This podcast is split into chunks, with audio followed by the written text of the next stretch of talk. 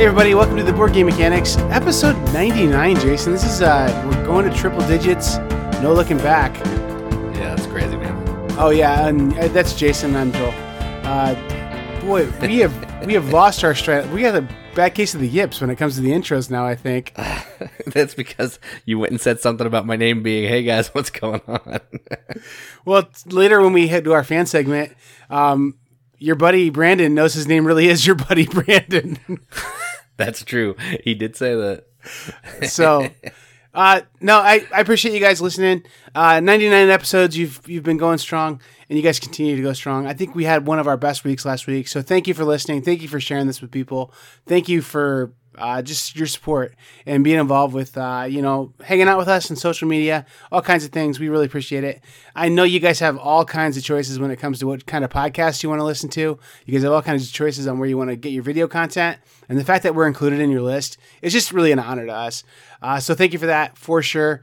Um, and I mean, like, I know the typical, we don't do the typical board game banter thing where Jason will say a game and then I tell him why he's wrong and why he doesn't have an opinion that's his own or I like that's I feel like that's I've watched a lot of board game videos this week and I think that's the formula, right? That like you say I like game A and then I go game A, more like game bad, I don't know. yeah. And then th- all the while doing that we're sponsored by some random different board game company. Yeah. yeah. So uh, the fact that I think you and I like each other is what makes us different than the rest of the groups out there. It could be. You're probably right. But it's not all rainbow and sunshines for us either, um, because I to record this podcast tonight, Jason, I had to strip myself away from from looking at photos of Baby Yoda. So I'm not looking at Baby Yoda right now. I'm recording a podcast. Just when I look in Baby Yoda's eyes, I feel everything that I need to feel by board games. So I mean, yeah, whatever. he is pretty. He is pretty adorable. He's 50 years old. Did you know that? Yeah, I did. Yeah, I've watched every episode of that show. Baby Yoda is older than me, and, and I'll never be that cute. well, I mean, it's a pretty high bar with Yoda and Baby Yoda for sure. Disney Disney Plus, you've done it again. Uh, how long before we see Baby Yoda appear in a board game? Oh, I hope not long at all. yeah, same. he'll probably be in Destiny or something like that. I'm I, sure. Well, I was thinking like he'll probably be in Kanban EV. For no reason at all, just to show Why up. Why wouldn't you? I mean, he's a beautiful little yeah, Muppet. That's true. Well, okay. The other thing too, uh, this this may feel speedy because boy, we're starting like an hour later than we normally record. So, uh, yeah, I guess let's jump to it, Jason.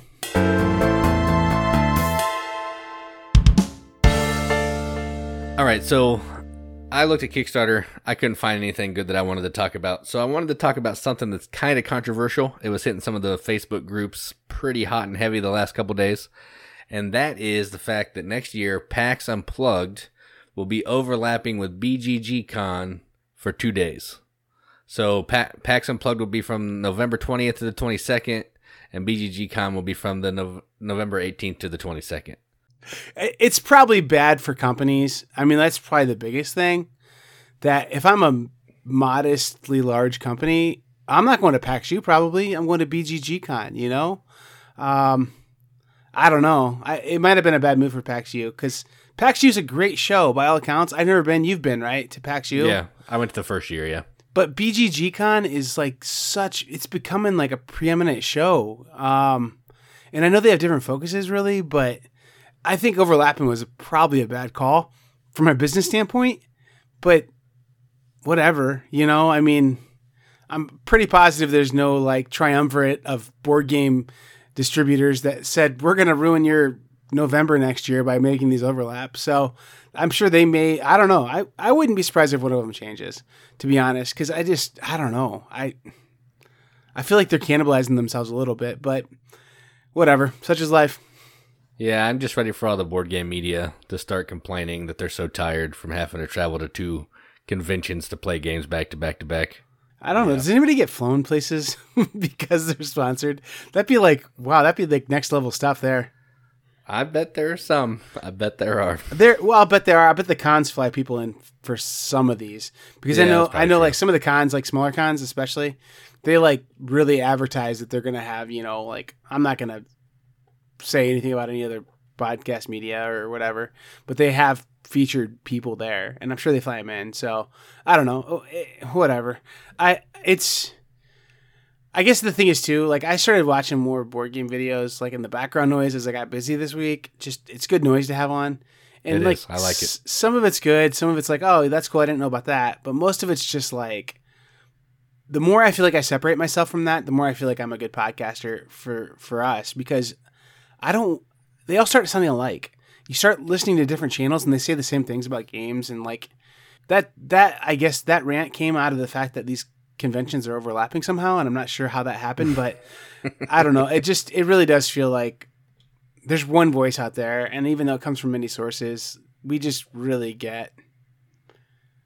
I don't know. The hype monster gets pretty real. So I don't know. I'm I'm thinking I'm going to step back again and kind of try and keep some space between myself and and uh, like anything but like news releases and whatever. So whatever. That's me. I I'm, I had no news this week, Jason. Did you have anything else you want to say about that?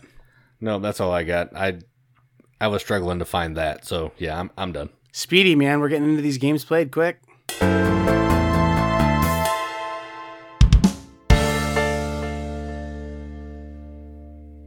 Hey Jason, before we talk about what we played, we should probably hear what one of our fans played. So, I guess without any further fanfare, let's hear what a fan played.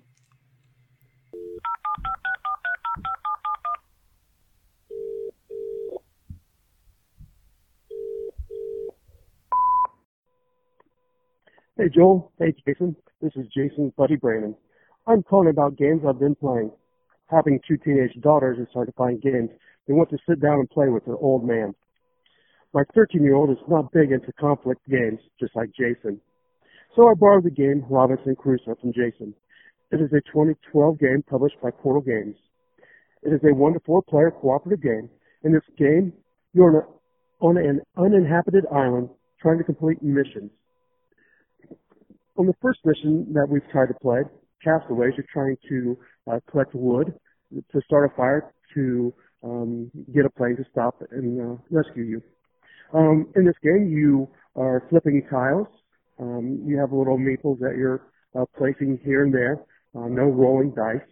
Um, as you explore the, explore the island, you uncover secrets, which gives you um, more um, more treasures, more mysteries um, that help you in further adventure. Um, you're trying to set up a camp where um, storms come and blow it down, rainstorms, snowstorms. So you have to keep on building them up as the weather tears them down. Um, we have played this about four times, and each time we've uh, we've lost. Uh, we have never beat it. Um, so we I played it at one player, two player, and four player, and um, all of them are good. Um, I enjoy the two player more. With that, uh, my second game that I've been playing is Roll for Adventure. Jason has talked about this before. Um, it is a dice rolling game. It is a game from Kosmos. It's a two to four four player game. It takes about 30 minutes to play. Um, you roll dice, and you can only place uh, dice on certain boards that have uh, that number of pips on it. Um, you're fighting um, Masters of Shadows, um, trying to, to defeat them to collect um, called power stones. Uh, once you get so many power stones, um, you you win the adventure. Um, it's a very light, simple game. Um, my 13-year-old enjoys it. We have beat it multiple times. Um, so if you love co-op games, Roll for Adventure is a nice and simple game. Thank you for your time. Thanks for uh, the podcast, and keep gaming. So that was your buddy Brandon, um, playing playing a couple games that I'm a little surprised he's playing. So have you played those with him, or is he just doing that outside of your company? Uh, no, I played Robinson Crusoe with him a long time ago, and Roll for Adventure. I gave it to him when I was done with the review, and he, he likes co-ops. He likes to play them with his wife and his daughter, daughters. So, um, yeah, I don't play them a ton. So I was like, hey, if you're gonna play them, go ahead and take them, have fun, and yeah. And Brandon's like our secret member of the Riveted because he's not like really a social media guy, it seems, but he's a very faithful fan and faithful listener. Um, and just a cool dude, man. I've got to play a game or two with this guy. Really like him. Just a neat guy. So I'm glad he was able to be on the show. Um, and uh, thanks for thanks for recording that for us, Brandon. Well, anyway, I guess we'll get into what we played now. All right, so I didn't get to play a ton of games last weekend or last week. I think I played one, and I played it live on Facebook with Katie, and that's the one I'm going to talk about, and it is called Council of Four. Pretty sure oh, I've talked excellent. about it before, but if I did, oh well. Um, so this is a game where uh, it's from the Italian designers. I'm not sure which ones, but I like all of them a lot. So this is essentially a game that's kind of like Ticket to Ride style. You're drafting the, you're drawing these cards that are colors, and you're trying to use these colored cards to influence one of these four councils um, to get contract or building permits to put new people on the council to get some money to bribe the king so you, you can just build without contracts. It's a pretty straightforward game but the interesting thing here is every time you build a building by getting contracts every time a building touches another building all of the bonuses fire. So if you can get like eight buildings all connected you're going to get a whole bunch of stuff mm-hmm. every time mm-hmm. you build a building. So it's a really great game it's super easy to play it's easy to teach and it's fun. So i have the first edition i like it quite a bit. Second edition plays the same way. So uh this one's I mean, we're not pro enough to disagree about the games we like. We're like real amateur hour stuff that we have to argue about which editions of games we like. So yeah. yeah. You're you're a first edition man. I'm a second edition man. Uh, I like the second edition. I think it's cool. Like I think the miniatures are definitely not necessary. And I the games play identically, I'm sure. But the thing I really like about this game, I like it a lot too. Um, a lot, a lot. But the thing I like about it so much is that there's like four really good strategies to play, and they're very different to be competitive in this game. Like one way I've seen somebody win is that the first place they built was a spot that had a reward that was three victory points, and then they connected to that every time. So they got a whole pile of points by just connecting all the victory point routes together and getting them to snowball and pile together. So every time he built something, he got whatever the new city had plus three victory points, plus, and then so just kept getting more and more and more. But he got that three victory points like seriously six, seven times, more than that probably even. And so you you got just a ton of points, but then also was able to get some other things going on too with it. So that was kind of an interesting strategy I saw really work well one time. Another time I've seen somebody just focus on trying to like speedily as fast as possible get cheap like all the color sets that you can get to get those big bonus chits and just mm-hmm. get those big bonus chits. Um, another time I've seen someone just like really focus on trying to get the uh, third of the board of theirs done and just get the big piles of points for that. I mean, there's so there's lots of ways you can play this game and be competitive, and I think that's really cool. And they're all super balanced. It seems like so. I really like this game a lot. There's no one clear way to win. I think. Um, but it's it's just it's perfect to me in that it's that next thing after a gateway game, next thing after a family weight game, and it's not gonna melt your brain, but it's just enough to really make you think. And I don't know, we played this one a couple weeks ago too. You know a game's really good when the table gets really quiet because people are really thinking about their stuff and really just involved in the game and not screwing around, you know? So this game definitely did that too. So uh, I uh, really like it, Council Four. Yeah, you can watch it on our channel. Kitty stomped me pretty handily by like 30 points, but wow, whatever. She was due. I beat her the last two, so we're all good. Yeah. Uh, I'm not going to talk about anything because um, I've not been playing a ton, but also like I don't, I didn't play anything that I'm really interested in talking about, to be honest. And I will talk about this though. Uh, I just want to talk real quick for a couple minutes. We're we're starting to play some stuff on Board Game Arena uh, as a fan group in Jason and I, and it's super fun to play games on on Board Game Arena for the most part. But it's just really interesting how every experience is very different. Like right now, I'm playing three different games. I'm playing Elfenland, which is miserable. It's like the worst thing I've ever played online because like your turns are so fast, but then there's so much downtime between them. Uh, and then we're also playing uh, Stone Age, and you and I are playing that game, and it, it it's it's pretty good still. But the last time I played it, it was really fast. Like I did three or four turns uh, every couple hours and now it's like I'm doing one turn a day, so that's kind of a slow pace. And then the mm-hmm. last one I'm playing is Keyflower, which is like kind of a lot to play on Board Game Arena turn based, but really fun. I mean, so if you've never played a turn based game on Board Game Arena, I think you should check it out. It's it's pretty good, but your your mileage may vary on that because I mean, like even in just my experiences playing it, I've had the same game be really good one time and then pretty okay the next time, and that's with Stone Age. Um, so I don't know. Um, I'm enjoying it though, and it's been fun playing with you, even though we're 100 miles apart. Yeah, it, I I enjoy taking my turns, but I just hate waiting for my turn to come back around. Yeah, we we need to get a copy of Dice or a round of Dice Forge going. That's the most fun one on there. Like Dice Forge is really a blast, um, and there's like a lot of stuff that you do in that because if you get like uh, one of those like um, oh, what is it the uh, the faces that let you choose which resource you get. You get Oh, pinged yeah. a bunch for that, and then if you if you get one of those reroll die uh, cards where you get to reroll a die occasionally, like that that pings you too. So I mean, like it's just a lot of really cool things that happen in that with, and it's just it's really well done. So uh, some things on Board Game Arena are really great, some aren't. Um, but I'm, I'm having some mixed results, but mostly fine with it. So if you haven't played it, totally free to uh, to play most of the games. There's some premium games on there that you do have to pay a little bit of a subscription for, but overall, a lot of fun to be had for no money. So uh, that's the thrifty thrifty board game moment uh, for you guys. So uh, that's it. Uh, I guess, man, I think seriously, we're in the top twenty, dude. I'm ready to start talking about this. How about you, Let's do it. Let's roll. Jason? Number twenty is a game that happens in space that I think you'd like. But I can see this one dropping possibly because of a game that you just played recently, and I'm going to be playing quite a bit soon. Uh, that game is Terraforming Mars. Um, you're basically running a corporation that's trying to develop technologies in order to terraform Mars. And it's all really kind of card driven. And there's a board that's kind of secondary to what you're doing with your cards. It's engine building, it's trying to get the cards to pop and, and synergize real well. Um, but I think I've heard a lot of people say Underwater Cities does a lot of the same things. Um, and I know Wingspan feels a little like it's my engine building game that I like the most right now. Um, but Terraforming Mars is still really good, really, really rock solid. I wouldn't, I wouldn't kick it out of my collection for sure because it's just, it's good. It's very good.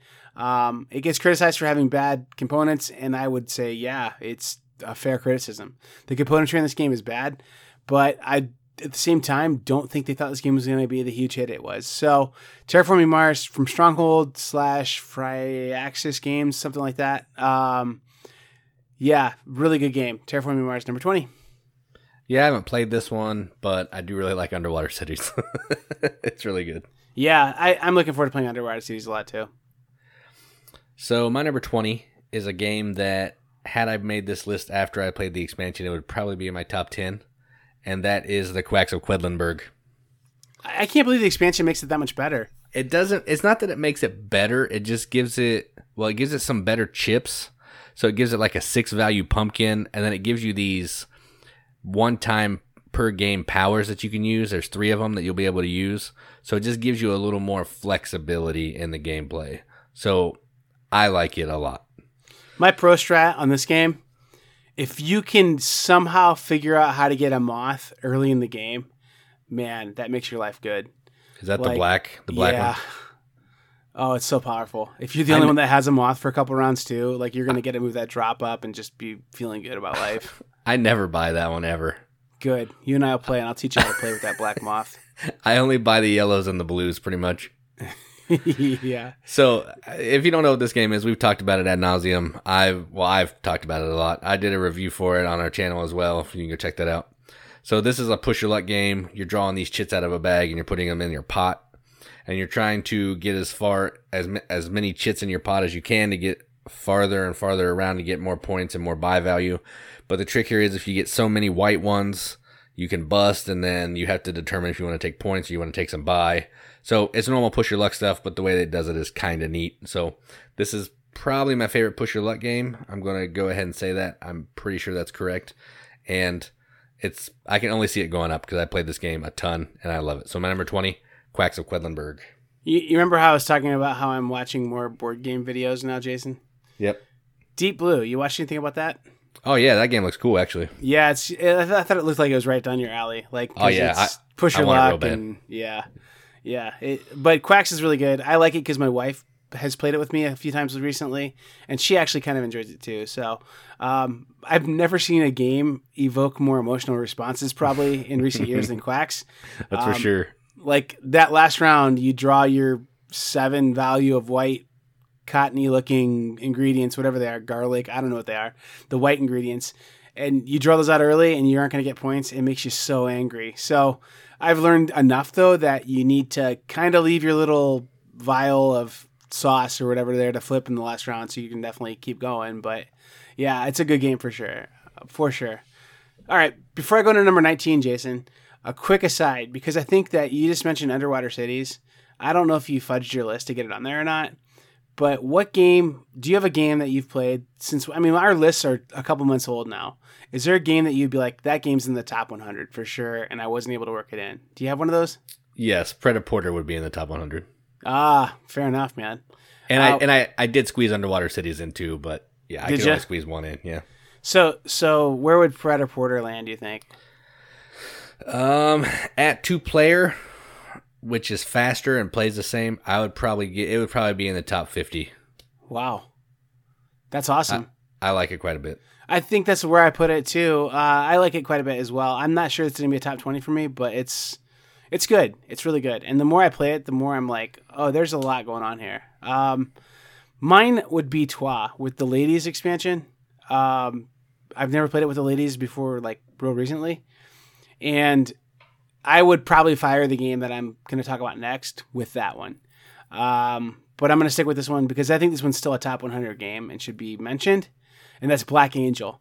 So Black Angel, um, it is really similar to Troyes in a lot of ways, um, but it's basically a game where you're running an AI on a spaceship after the ex- after humans are no longer existing.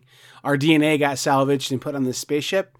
We sent it off into space and had AI try and keep our DNA fresh, so that way we hope that. Uh, uh, either the AI and the AI themselves, or maybe a, a nice alien species, could take our DNA and recreate humans on another Goldilocks planet but you're trying to improve your programming of your AI, and uh, it's going to make these like columns or rows of, of actions fire if you do that sometimes. Um, you're trying to use these die in other people's die even to try and do a number of actions where you're fighting off bad guys, trying to move the ship through space, trying to establish little almost like space stations of yours that you get to do worker placements on. Um, a lot of really cool things happen in this game, and I'm not sure that it would be it might be number 19 high, but I think I think Troyes is higher to me because this game has a lot going on and it's a lot of fun to play all these different elements and put them together. And there's even more going on in this than there is in Troyes with Ladies of Troyes. But Troyes to me is just a streamlined, just everything you need, elegant, cool game. And with the ladies, it just it just rounds that game and finishes it up. So I think that Troyes shouldn't be played without ladies probably because I played Troyes years ago and I thought ah, it's it's fine. Um, but the ladies expansion makes that game so good. So I, I would say Black Angel's my 19. I'm gonna stick with that, and it probably would stay 19. But I'm thinking Troyes, man, it's gonna be higher next year on the list. So that's where I'm gonna leave it at. Uh, number 19, Black Angel. I like Troyes quite a bit, but no one else in my game group likes it, so it was gone. But yeah, I and that's what I think it's not even on my list. Maybe I don't know, but I, I enjoy it a lot. Yeah, it's it's interesting how your game group not liking a game makes you not enjoy it because you need people to play stuff with, you know. Right? So, Yeah, unless unless they're solo. But Yeah. all right, so my 19 is uh, actually another game that I don't get to play a ton, but the couple times that I have played it, I've really enjoyed it and want to play it more and more and more. And that is Terra Mystica. Good pick. pretty sure you've talked about this already, I believe. Yep. And this is a game you've already discussed. You're basically trying to build these civilizations, I guess, on this planet, but you're trying to terraform the planet into certain types of, like, I don't know, land that you like. So, like, mermaids want water, and there are other places that want, like, forests and stuff. And every time you build something on the map, you're opening up these spots on your player board. They're going to give you more income, more special abilities, different types of other things you can do. It's a pretty heady game. It's pretty quick though, actually, for what it is. I think you play over five or six rounds, and they go fairly quickly for you know a Euro game. Yeah. So if you if you want a game that's a little beefier than Clans of Caledonia or just different, and you like games where the more you build, the better income and other powers you get, then check this one out. So my number nineteen, Terra Mystica. I was gonna say I've actually talked about this one twice, and say that I talked about clans and Terra Mystica, but you kind of got you got got to that one on me for you. Uh, yeah, Mystica is really good, and you're right. It's not incredibly long. uh, for the amount of density and heaviness in that game, and the, actually the amount of accomplishment you feel. Like really, the board does change a lot, and your player board changes a lot over the course of the game. Um, it's it's you feel like you've accomplished a lot in a pretty short amount of time, and it is pretty thick. It's a thick game, so good pick, Jason. I like it. I had it a little lower than you, but not too bad. Uh, Jason, my number eighteen is one that is like brand new to me. Um, we kind of we kind of poked fun at this one winning every award last year, and I was like, you know what, I ought to pick it up just so I can have an educated opinion about it. Well, um, crow is tasty because it sure does taste good when you eat crow. Uh, Root is really good, and Root's the game. Um, it's super fun. Uh, you have just in the base game, all I've played, there's these four factions that are playing, and they basically play mechanically totally differently. The one I played, uh, uh, or the one I'm most familiar with, I guess, is the one where I'm like uh, the like blue, the bluebirds, kind of like the bird faction, and I'm programming basically my actions and how powerful my actions are by tucking cards underneath my player board. And so I'm tucking cards just for their suit values underneath my board, and I get to keep getting stronger and stronger. And if I plan really, really well, I can get this programming done so well that I'm incredibly powerful until I'm not. And then once I bonk out and can't do anything, then I've got to take a bunch of my cards out and start over, basically building this thing up and, and doing better.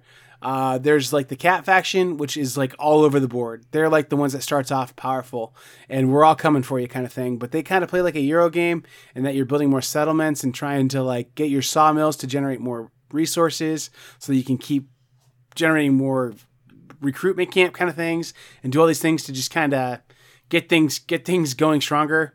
Then there's like the I don't know, they like look like uh, frogs kind of the green faction.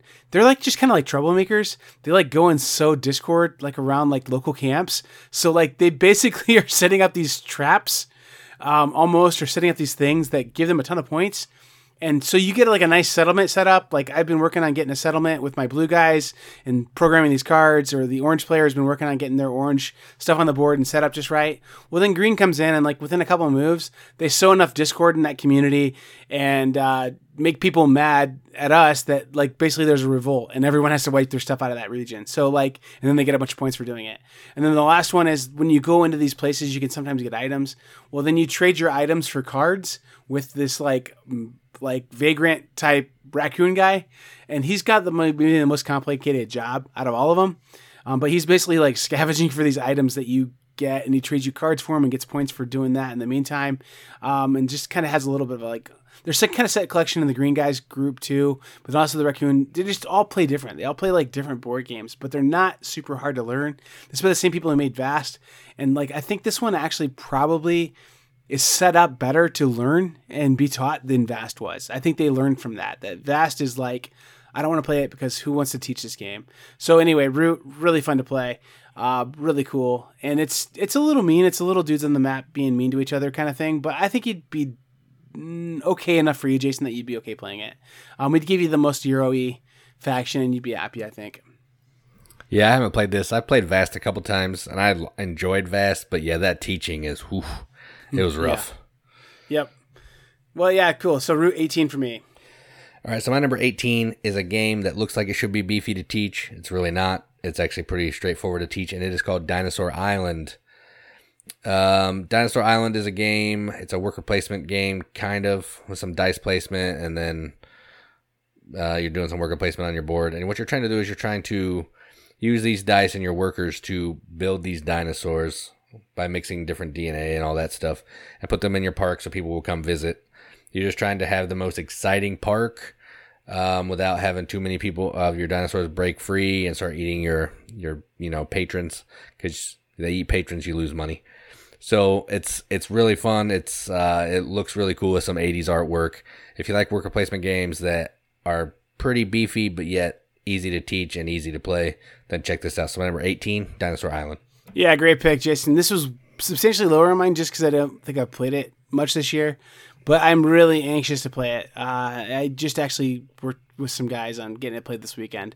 Um, I think I complained about the expansion being kind of a letdown, and I'll stick by that. But Dinosaur Island, the base game, is very good. It's still in my top 100 too. Good pick, Jason. Yep. Uh, my number 17, I think you may have talked about it already. If not, I'm sure you will. Le Havre. It's, I think, my favorite Rosenberg game. Um, it's a really good game. It's the standard, you get to take resources from a spot kind of as they pile up. Um, but it's really generous, especially at certain player counts. So you always feel like you're you're making choices, and whereas in Agricola you feel like you're making a choice that might help you scratch scratch by and just maybe feed your people and maybe advance your family a little bit. Le Havre feels like every action you choose is going to be super good for you no matter what. So it's like, which one of these awesome choices am I going to pick that's going to be really good for me? Um, and it's like, which of these awesome choices is the best, as opposed to which of these horrible choices is going to like maybe help me the most, which is how Agricola feels to me. So Le Havre is the generous version of, of, of, uh, of Agricola. The thing I like about this one too is it's got a couple of like inside the base box, it's got a couple of ways you can play with different game lengths and just how much you're going to play the game and get involved with it. So if you want a really long, rich game experience, you can play it that way. There's also kind of a quicker, almost family level variant of it that's pretty quick. Um, but yeah, basically trying to gather steel and food and things to build ships in a shipyard. So Le Havre, pretty good. It means the harbor. Yeah, I think I talked about this previously. It was 30 or 40 or something. Yeah, I like this one quite a bit. So, my number 17 is a game that I ragged on at two players because I can't stand it at two players, but I like As it at you one. should have. Yes. But the funny thing is, I like it at one, three, four, and five. Yeah. Solo is better than two. And that game is called Gugong. Yeah. Um, so the more I played this at higher player counts, the more I really liked the game. Um, it's a worker placement game, kind of, but you're using these cards instead of workers, and you have to. The trick here is you have to substitute a card that's on the board with a card that's higher value to be able to take the action on the card and the action of the space without having to pay some extra stuff. What you're trying to do is you're trying to you're basically playing like eight little mini games all in one to try to build the better walls than everybody else, have better espionage or whatever than everybody else, collect these jade pieces, make sure you're climbing up the wall to go see the emperor, and then move your boat around to get some special abilities. It's one of those games where you're just doing a whole bunch of different things to try to have more points than everybody else. It looks gorgeous. The player pieces are amazing. The production is just off the chain on this one, and I really enjoy it. So my number 17, Gugong. Yeah, it's interesting you put this one right next to Dinosaur Island because this one's similar in the same regard that Dinosaur Island's modular and you can explain the little chunks of it uh, on their own and then they kind of go together to make this game. And same thing's true with Gugong. Gugong too, I think you're exactly right. It's not very heavy. It's a pretty light game actually. Um, in general, like all the actions are easy to understand on it, except for I find that the little canal at the bottom's a little tricky to explain, but otherwise it's pretty easy for people to grasp. But then then when you start playing it, you start getting that thing of like, okay, is it more important that I just don't take an action and upgrade my card for next round and set myself up better? Or is it better that I ditch a card? Or, you know, I mean, like that kind of thing. So there's just some really interesting choices that do happen inside the game. Um, I do like it quite a bit. Gugong. Good pick, Jason. Thanks. Number 16, Anachrony, Jason. This is like uh, worker placement with another like worker placement game built into it, kind of. It's like there's stages of worker placement almost in it. You're you have these mech suits, and there's certain things you have to put workers in mech suits to do, and they're the more important actions. It feels like the better actions, um, but you kind of have to predetermine how many people are going to be loaded up in these mech suits before you start really doing your actions, um, which is kind of cool. Then the whole the whole premise of the game is you're doing time travel. So you're going in the future and past to borrow resources, and then you have to pay them back, or else you create like, I don't know, uh, like what is it called, butterfly effect kind of things, or I don't know. But it penalizes if you can't pay things back. Um, so you're just basically trying to um, use these mech suits and your your own little kind of special power for your company to to accomplish uh, the goals of Anachrony. Um, so that's a bad explanation for sure. It's a really fun game though. Um, do enjoy this one quite a bit, and you like this one too, right? Uh, I haven't officially played it at other than like double handed solo. So, but what I played of that, yes, I really enjoyed. Yeah, it, it's a good game. It's a beast for sure, but it's good. And then there's some expansions now, so if that didn't feel like enough, that I, I, you know, it's hard to explain a game in like two minutes. That's kind of a big game. So if you want me to really explain a game badly, I'll talk about the expansion with it too next time. So because they're adding more to it. So, um, but anyway, it's like staged worker placement using these mech suits to kind of do the hazardous work. There's really not that many places you can go. So I mean, like Yeah, but it's it's cool. I like that staged working kind of thing. Yeah, it, uh, all I know from the little two handed game I played, it looks a way heavier than it is, but essentially you can go to like four or five places and then you're done. So my number sixteen is a game from What's Your Game, again, and it is called Zhanguo. And I don't know who all has played this game or if you've played this game. I haven't, and every time I see you is. type it in, I always think it's called Zangu. it does look like that, I guess. but what this is, it's a pretty basic concept. You're taking a card from your hand, and you're either going to play it to your player board in one of the, I think, four different locations or five different locations, or you're going to play it onto the main board to take one of the main actions and fire off all of the cards that are in one of the sections of your player board that have um, certain types of bonuses on them. So you're trying to install governors in these different areas of, I think it's China. You're trying to build, yeah, China, because you're building the Great Wall, and you're trying to build the Great Wall. You're trying to um, in, install like um, senators and peacekeepers in each of the different territories on your player board. And there's just a whole bunch of stuff going on with the core of the gameplay, like Vital likes to do, where you just play a card and then piles of things just happen because of that card. So if you like that kind of gameplay and you want a game a game that's really brain burning, like building that tableau on, on your player board is just super like AP inducing and I love it. So my number sixteen, Zhang Zhanguo. We need to play this one because I think this is probably the highest game on your list that I haven't played. If I had to guess, um, and uh, man, I didn't realize you liked it this much. It's I think it's my favorite What's Your Game game. If I was if I'm correct. All right, number sixteen, Wu Tang, got it. Uh, Wu Tang. number fifteen for me is Brass Lancashire. Uh, I I want to say I, I lumped the brasses together, but I don't think I did. Um, this one's the original brass. Uh, it's just a cool networking game. You're trying to get coal and iron and infrastructure put into place to make factories to export goods and get points. And it's just all set in the Industrial Revolution, uh, where you start in the Canal Age and move into the Railroad Age. Um, it's just standard Martin Wallace. It's everything Martin Wallace does well, put into one awesome package. Um, a lot of little rules in there, but it's just a neat game. And I just like how you develop the game over time. I like how it feels so good to get your materials used up on your tiles so you can flip them over and get those points. Um, there's a lot of ways to play this game and win it. So, Brass Lancashire, uh, you, you, I mean, if you're listening to us at this point on episode 99, you probably know what Brass is, but I love Brass number 15. Yeah, I haven't played Lancashire, but I played regular brass, so I think it's just the same, right? Oh no, I Yeah, have played. there's- I, I did play this one actually. there's like a minor difference on it. Like there's one of the routes that's not open on the original brass, the True Right. Frog brass, and then it's like they open it up to make the game a little less punishing. So that's why you definitely would like the older version because it hurts more. Yeah, Um, but yeah. I no, did play this. I played this with you and your brother. I, I Oh, remember. my gosh, worst experience of this game ever for me. Yeah, I I do like brass a lot though. Uh, so my number fifteen is a game that we just talked about not too long ago because we played it at a meetup, and it is called Newton. Mm. I don't know why I said it like that, but it's called Newton, and this is from the Italian guys as well. Um, you're basically playing these cards down that are going to determine what actions you can take, and it's one of those games where you kind of have to pick like focus your attention and kind of do a few things. You can't do them all because if you try to do them all, the game's going to slap you around. I'm not going to talk about it a ton because we just talked about it a couple weeks ago. But if you like the Italian designers and you like games like Grand Austria, Tzolk'in, all those types of games, maybe give this one a go because it's pretty good. So number 15, Newton.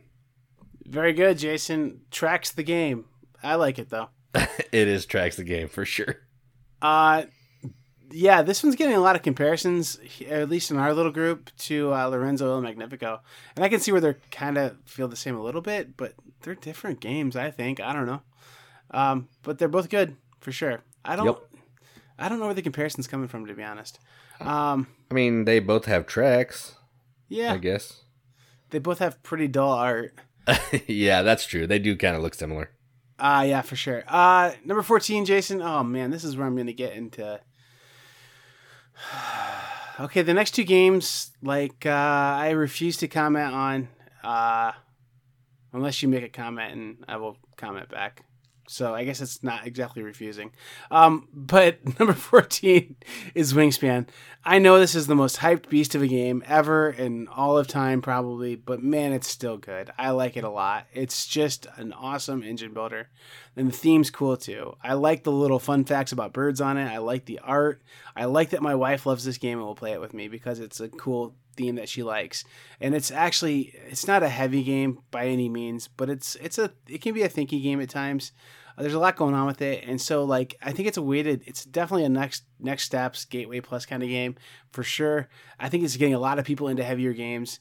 Wingspan is just it's a good game, um, and I'm all in on it for sure. Um, at number 14, I like it a lot. It just feels gratifying to play. I think every time I play it, I put it away and go, that was really good. And I think I like this game maybe a bit more than I did last time because you just find these neat combinations of things.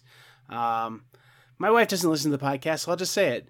Um, Wingspan, the European birds, coming to my house for Christmas for her. So uh, I'll let you know about that. It's sometime in the new year. But um, I mean, like, I would really be excited to see some fresh new mechanics go into this game too, because even though there's a, a million fresh different cards in this game, they're like they copy each other a lot. So there's a lot of different things that happen with these cards, but not every card's totally unique in what it does. There's variations of the same cards and things. So a few new fresh cards in there, and the European stuff will be really cool for me to see. I think so.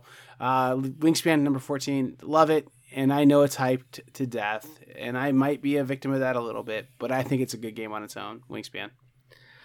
Yeah, I played this game twice, once with you and once with my new hotness buddy, and I enjoy it. I just don't think I like it as much as a lot of other people. Like it, it's fine. It just it always seems like it, it goes too quickly at less than four, but then with four, it feels like it goes too long. So mm. my struggle is I, I, I want it to be somewhere in the middle. Like a two player game's over in like twenty minutes, and I feel like I just getting started, and then we're done. And then at a four player game, I'm taking my forty, you know, my thirteen second action, and then I wait for four minutes until it comes back around to me, and I I don't love that. So, but yeah, I, I do enjoy the game. You know, there's something between two and four, so that I just saying. Check check out check out that three, bud. Maybe, maybe maybe you'll be happy. I don't know. I like it at two actually. It's it zips right along at two. Um, no, yeah, I, I get it's not for everybody, but that's why like seriously, like if we all like the same games, then we would see like four games come out a year. I don't know, like different yeah. strokes for different folks, you know. For sure. Hey, speaking of 14s, Jason, I bet you have one. I do have one, and it is a game by Vital Lacerda, and it is called Lisboa. I excellent pick. And I actually just played this solo uh, this weekend, I think, maybe or maybe Monday. I don't know, one of the two days. And what this is is it's a game like I just talked about earlier, where you're going to play a card and you're going to do a thing. You're either going to put a card down on in your player board it's going to let you do a few different kinds of actions, or you're going to put a card onto the actual board and you're going to get to talk to one of the nobles. You're going to be able to build some storefronts, some public buildings, or maybe what's the middle guy do? Uh, get some decrees or something. I can't remember what he does, but you're just trying to get the most points, build the most buildings, build Lisboa up better than everybody else. Uh, if you like Vital games, this is one you definitely need to check out because it looks gorgeous and it has really smooth, streamlined gameplay with this player guide that is just off the chain. So my number 14, Lisboa. It's a simple game. Draw a card, play a card. That's how Vital Lacerda describes it. Yep. And he's not uh, wrong. It's about right. But then there's a flow chart you have to follow that there literally is a book that you get as a player guide that is the flowchart. Uh, no, it's this is awesome. I love this game. I, I shared my complaint about this game on the group yesterday. Uh, so you would have got this hot take a day earlier if you joined our social media stuff. Um, the coins in this game suck. like I don't use the coins in it. I use poker chips instead. They they do suck. Like just the little ten pile versus five pile. Like they're nominally different in size, and like I just I don't like it. So uh, yeah, find another way to do the coins in this game, guys. Um, and I think maybe it was a ploy to sell metal coins because they definitely sold metal coins for this game. So uh, Lisboa is awesome, though, for sure. All right, number 13, Jason. Again, very hyped game. Very hyped game. But I love it. I really do love this game. This is my most played game this year. Um, I played it every weekend multiple times for a while, and this is one that my son calls a ten out of ten. He'll play with me anytime. Um, it's the most abstracted civilization game ever, and really, it's not. It got the only reason why this game got beat up so badly is because it's not your typical civ building game. It's and it's not. It's move stuff on tracks, uh, and it's tapestry, um, and it's energy, energy synergy, uh, and engine building um, and just kind of progressing things on a chosen path to make to make things work well, and then also picking your chosen faction to kind of make things balance and work well. Um, Tapestry is really good. It's super high production value. I love the production value of it. I think that actually does add to the game, makes it a little more fun to play. Um, but Tapestry is a really excellent, very much abstracted civilization builder. But you're basically trying to build tech trees up, and there's so little interaction with each other on a map to be mean and fight each other that I think that's probably one of the keys that's going to make this game something you wouldn't mind, Jason. That when you go out and fight on the map, you don't really care. Like, and it doesn't happen all that much, to be honest. You're so busy trying to do all the other cool things that you want to do in your civilization. Um, but then you throw in there some technology cards, some player powers, all kinds of stuff. Just a lot of game in a box. Pretty fun. Tapestry 13. Yeah, this is one that I would play for sure. Uh, the more I've watched on it, the more I realize it's mostly just a Euro game. So yeah, yeah, it's got tracks. It's it's another track the game game. So I, I like that. But yeah, you're really turning into a little Stonemaier fanboy. Dude, I love Stonemaier. I do too. I really do. I just like, not. I, I, don't like them as much as you do. I think. I, I like brought games to to Thanksgiving, and I just packed stuff that I thought, hey, this is accessible, but it's good, and I'd like to play it. And I brought Wingspan, I brought uh, Scythe, I brought Tapestry, and Viticulture. Like, and it was just by chance that I brought them. But those are all they fit that that mark of games I like to play, but aren't impossible to teach, and I could play with like you know brothers and cousins. For sure. So I'm definitely a fanboy though. I like I like their stuff. It's just the right weight for what I like. So I don't know. I'll, I'll be okay with it. Yeah, I mean I like their games too. I, I don't like as many as you, but yeah, I love Euphoria, Euphoria and Viticulture. Wingspan's okay. Yeah, I mean they do. They're good at what they do for sure. What an emotional roller coaster you just took me on, Jason. when you said I love you, and then you were like, I love Euphoria. Sorry, I'm pulling at the heartstrings. Jason, I do love you, um, almost as much as I love Euphoria. Uh, yeah, uh, I, I, I, man, I, boy, I'm, I'm lining them up in a row there, aren't I? Back to back. Yeah, that's why. Yeah, I was looking ahead a little bit. Um, my number thirteen is not a Stonemaier game but it is from the Italian guys because I do love the Italian guys. I do too. I'm gonna be honest; they, they make a good game. And this is another game that I've played live with Katie. Uh, not maybe I've done a video on it too. I don't know, but it's called Grand Austria Hotel, and this is not my favorite game by them, but it's up there. And what this is is it's a dice drafting game. You're drafting these dice to open rooms in your hotel, get different types of food to feed your guests, um, earn money uh, what else could you do? Move your guy down the Emperor track because tracks, and you're just trying to get more people in your hotel, certain colors matching certain rooms, and all that mess. Doing that better than your opponent, trying to score the most points. And if you're playing Katie, you're not going to do that. So my number thirteen, Grand Austria Hotel. Yeah, that's a good game. I own this one. Um, I I got this one because I thought it would be a pretty light game, pretty accessible game. And the more I try to explain it to people, the more I'm like, yeah, there's a little too involved with this. I mean, if it was just the collecting the different kinds of food to make the people happy to go up different, you know, like amounts of points and stuff and get little little bun benefits, that'd be pretty easy. But then you add that whole like set collection, trying to make rows and columns and all kinds of goodness with the hotel. That that that adds a little bit to it. Um, but it's a really good game. I like it a lot for sure. Yep. Uh, Jason, number 12, Viticulture. Three in a row. Bring them up. This one's awesome. Uh, I think you had this on a couple weeks ago. Uh, my big criticism of this, uh, it's a great game. It's a worker placement game that is just a good worker placement game. It's just a just a rock solid, beautiful worker placement game that just does worker placement very well. But the problem I have with it is this game to me is like I did take it to Thanksgiving, like I said, and I even tried to set it up to play it. but then I was like, I don't want to have to explain cards to people. I don't want to have them get cards and be like, what does this card mean? I don't understand what this card does. And the visitors and all that stuff. So um, I put it back in the box and we didn't play it. So that's my criticism of this is that it's a clean, fairly simple, straightforward worker placement game. But then you throw that card stuff in there. And the other criticism people have about the cards is that the cards aren't super balanced. So if you get the luck of the draw, if you get more cards or better cards, uh, you're you're gonna have an advantage in this game. So I guess the the thing is try and do better with your cards and get more cards. But um, the cards in this kind of make it a little bit dampered for me because it really there's just enough stuff that happens with those cards that you have to have somebody who can kind of figure out what they mean. And if you have to explain the cards to them, which are supposed to be secret knowledge, it kind of puts a damper on things.